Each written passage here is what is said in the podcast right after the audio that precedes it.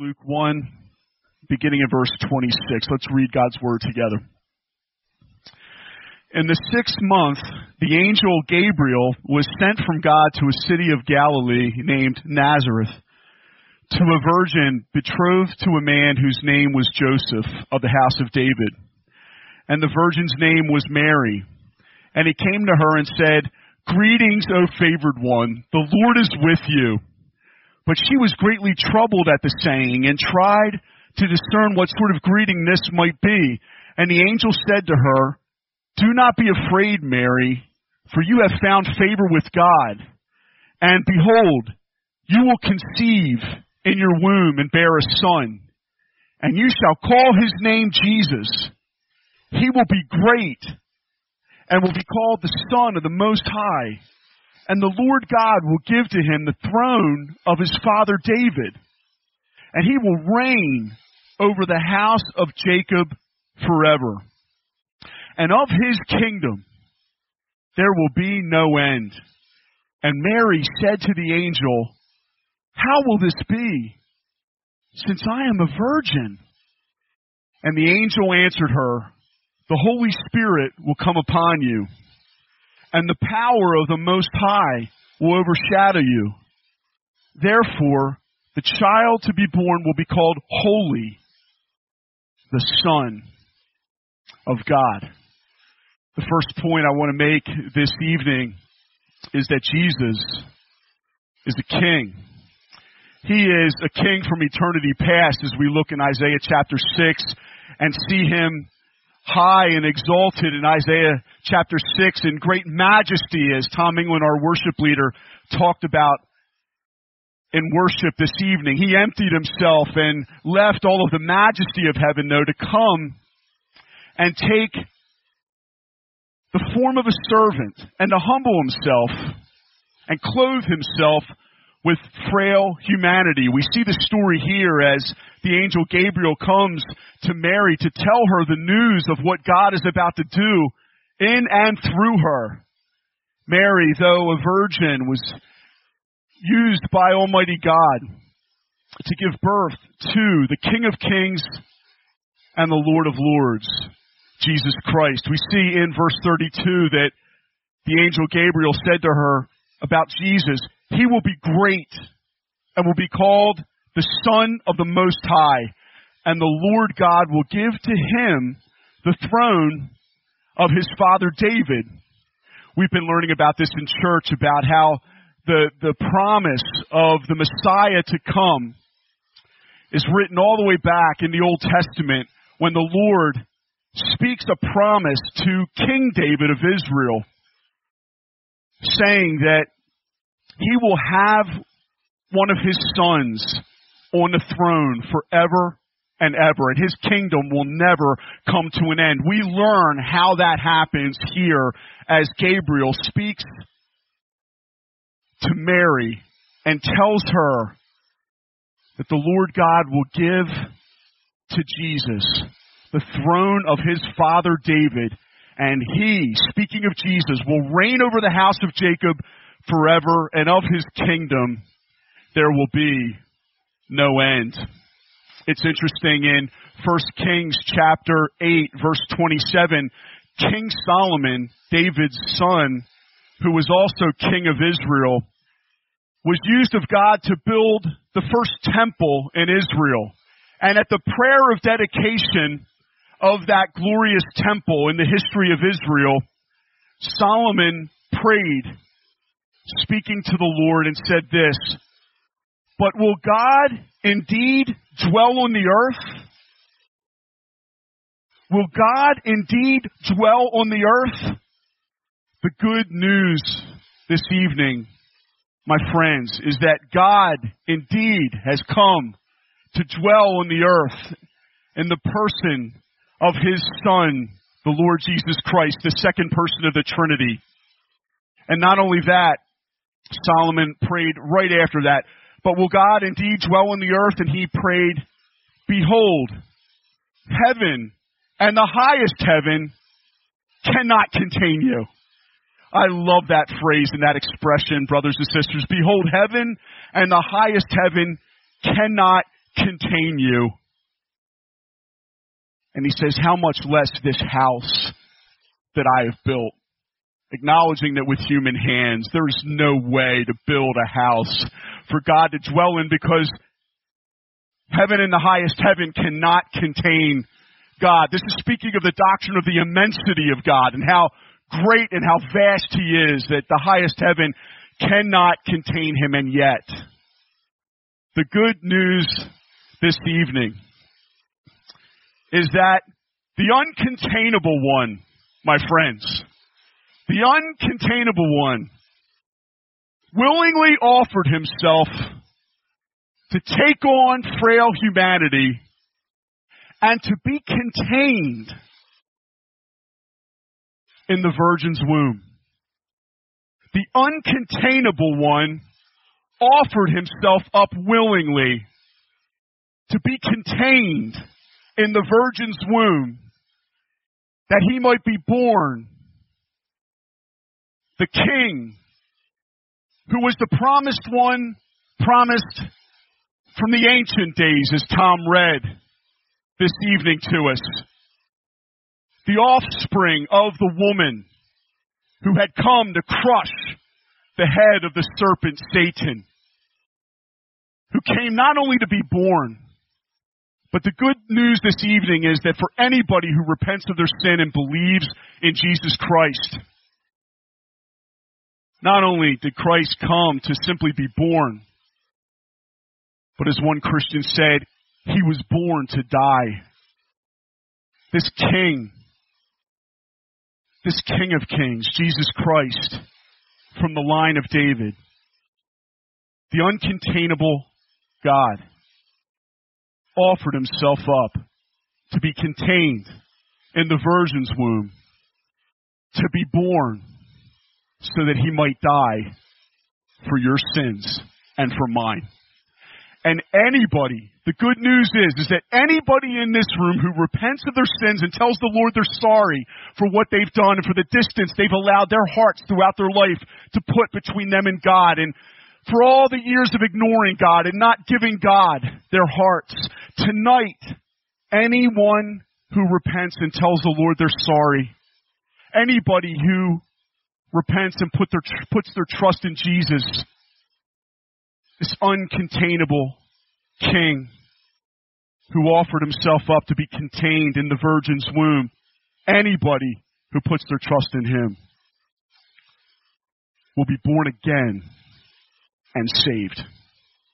Oh, I offer that good news to you in the hopes that every single one of you this evening would either respond for the first time in repentance and in faith and be saved by the Lord for their salvation found in no one else other than in Jesus Christ and the King of Kings and Lord of Lords, the Son of Man and the Son of God, King Jesus. There is salvation found in no one else other than Him, but the good news is, is that God sent His only Son down in love to come and die on the cross for sinners. This indeed is a Merry Christmas for those of you who will indeed repent and believe. Won't you do that? He's not only a king, he's also a savior. And that compounds the good news. If you look at Mary in verse uh, 46, look at verse 46 in Luke 1 with me. Mary said, My soul magnifies the Lord, and my spirit rejoices in God my Savior. She acknowledges that Jesus is not only God, but also Savior. Mary, even though she gave birth to Jesus as a virgin, even though she gave birth to him, recognized that she herself needed to be saved from her sins and to put her trust in this child that she had born. And likewise, we need to put our trust in this child, the King of Kings and Lord of Lords, who was born from the Virgin Mary of the Holy Spirit. And if you will believe in him, you will be able to rejoice as well as Mary did in God, your Savior. And the final thing I want to highlight is from Zechariah's prophecy and later on in Luke chapter 1 in the section that's marked in your bulletin, beginning of verse 67. Would you read God's word with me in your phones or your Bibles, please? And his father Zechariah was filled with the Holy Spirit and prophesied, saying, Blessed be the Lord God of Israel,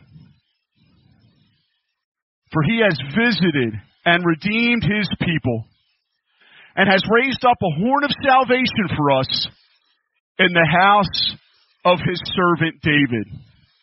The dawning of the king began with David, and the fulfillment of the promise came to pass in the person of Jesus Christ. Verse 70. As he spoke by the mouth of his holy prophets from of old, that we should be saved from our enemies and from the hand of all who hate us to show the mercy promised to our fathers and to remember his holy covenant, the oath that he swore to our father Abraham to grant us that we, being delivered from the hand of our enemies, might serve him without fear, in holiness and righteousness before him all our days. And you, child, will be called the prophet of the Most High. For you will go before the Lord to prepare his ways. Here Zechariah is prophesying about his son, John the Baptist. And in verse 77, the word says, to give knowledge of salvation to his people in the forgiveness of their sins. Because of the tender mercy of our God, whereby the sunrise, oh, the dawning of the great King and the sunrise of the coming of Jesus Christ shall visit us from on high. Oh, and look at what Jesus' ministry is and does. Verse 79. To give light to those who sit in darkness and in the shadow of death. To guide our feet into the way of peace. Isn't that a wonderful verse? Verse 79. Read that together with me again.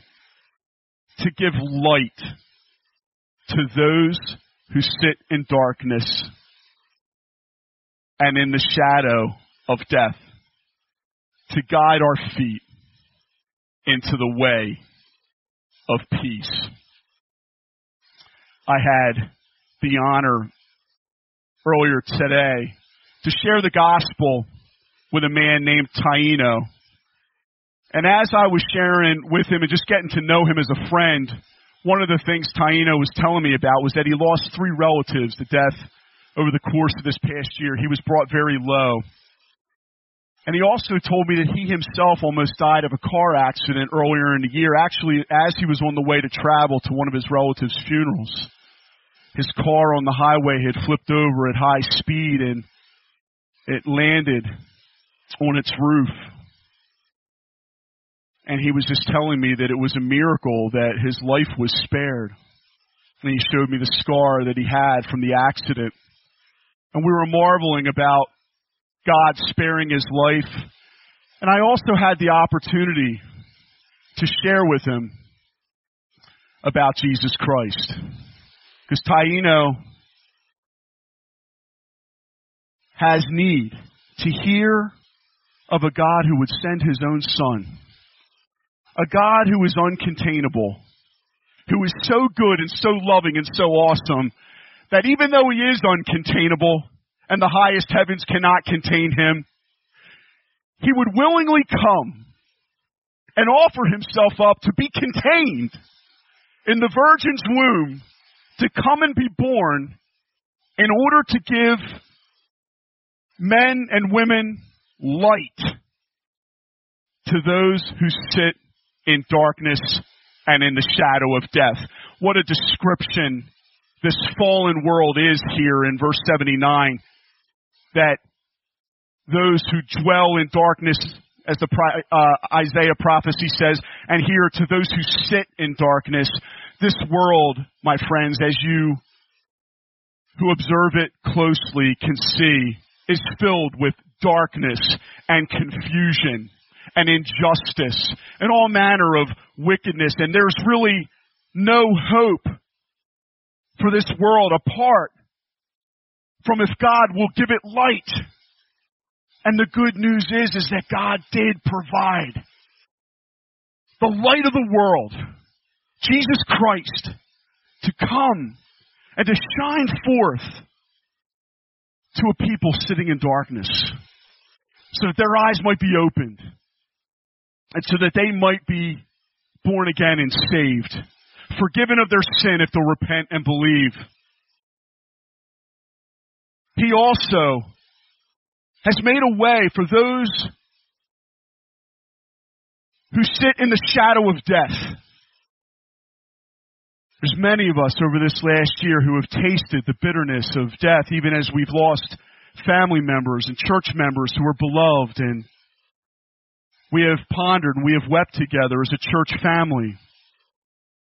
And not just those of us who believe, but also unbelievers like my new friend Taino, who lost three family mo- members over the last year.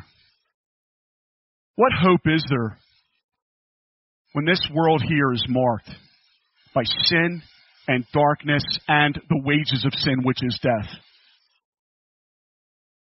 Well, there's one hope. The uncontainable God offered himself willingly to become contained in the virgin's womb and then to be born.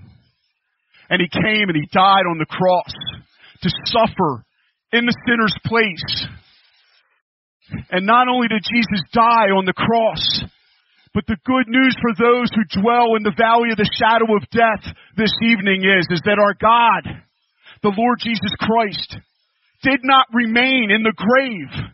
But on the third day, friends, and what a happy thing to celebrate, not just on Resurrection Sunday, but also on Christmas Eve, that our Lord Jesus not only died for our sins, but on the third day was raised to new life to give those dwelling in darkness and who sit in the valley of the shadow of death hope this evening if you'll believe. Because Jesus not only conquered sin through his shed blood on the cross for those who believe, but he also conquered death by beating death by rising up over it on the third day to give every single one of us hope that for those of us who have loved ones who have died in the Lord, we will see them again in heaven if we repent and believe in Jesus. And also, if I might add, for our own selves. Our lives are not guaranteed to be long ones. None of us in this room knows how long we have to live. But one of the things the most glorious good news of the gospel provides is deliverance from the fear of death for those who will trust in Jesus.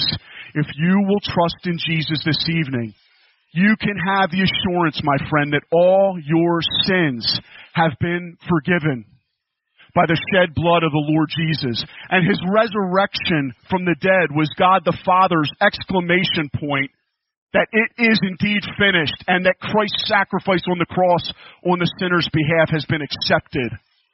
And God's wrath has been satisfied against our sin because Jesus borne it in our place as a substitute. He died and he rose again.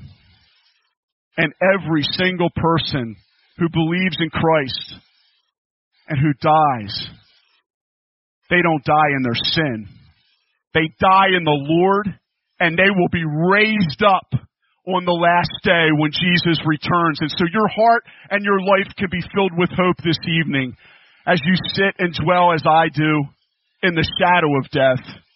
You can be delivered from the fear of death yourself this evening by trusting, trusting in the good news about Jesus, the King of Kings and Lord of Lords, the uncontainable one who offered himself up to be contained in the Virgin's womb, who was born so that he might die, and who died so that you who believe might live and live eternally.